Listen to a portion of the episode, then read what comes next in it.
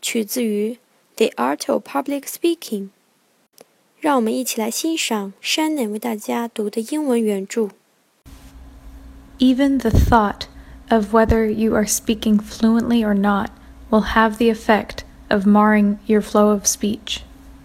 在今天的句子中，需要注意的第一个单词，fluently，流利的、流畅的。第二个单词，effect， 效应、影响。第三个，mar。损坏、损毁。第四个，flow，流动。第五个单词，speech，演讲。我们在读句子的时候，首先需要提取句子主干。这个句子的句意是，甚至这个思想，你是否正在做一个流利演讲的这个思想，将会有毁坏你演讲的效果。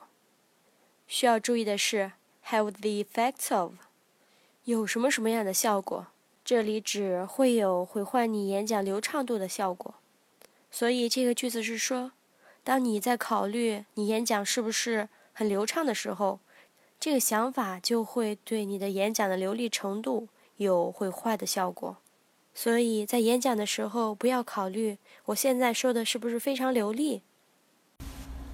Even the thought of whether you are speaking fluently or not.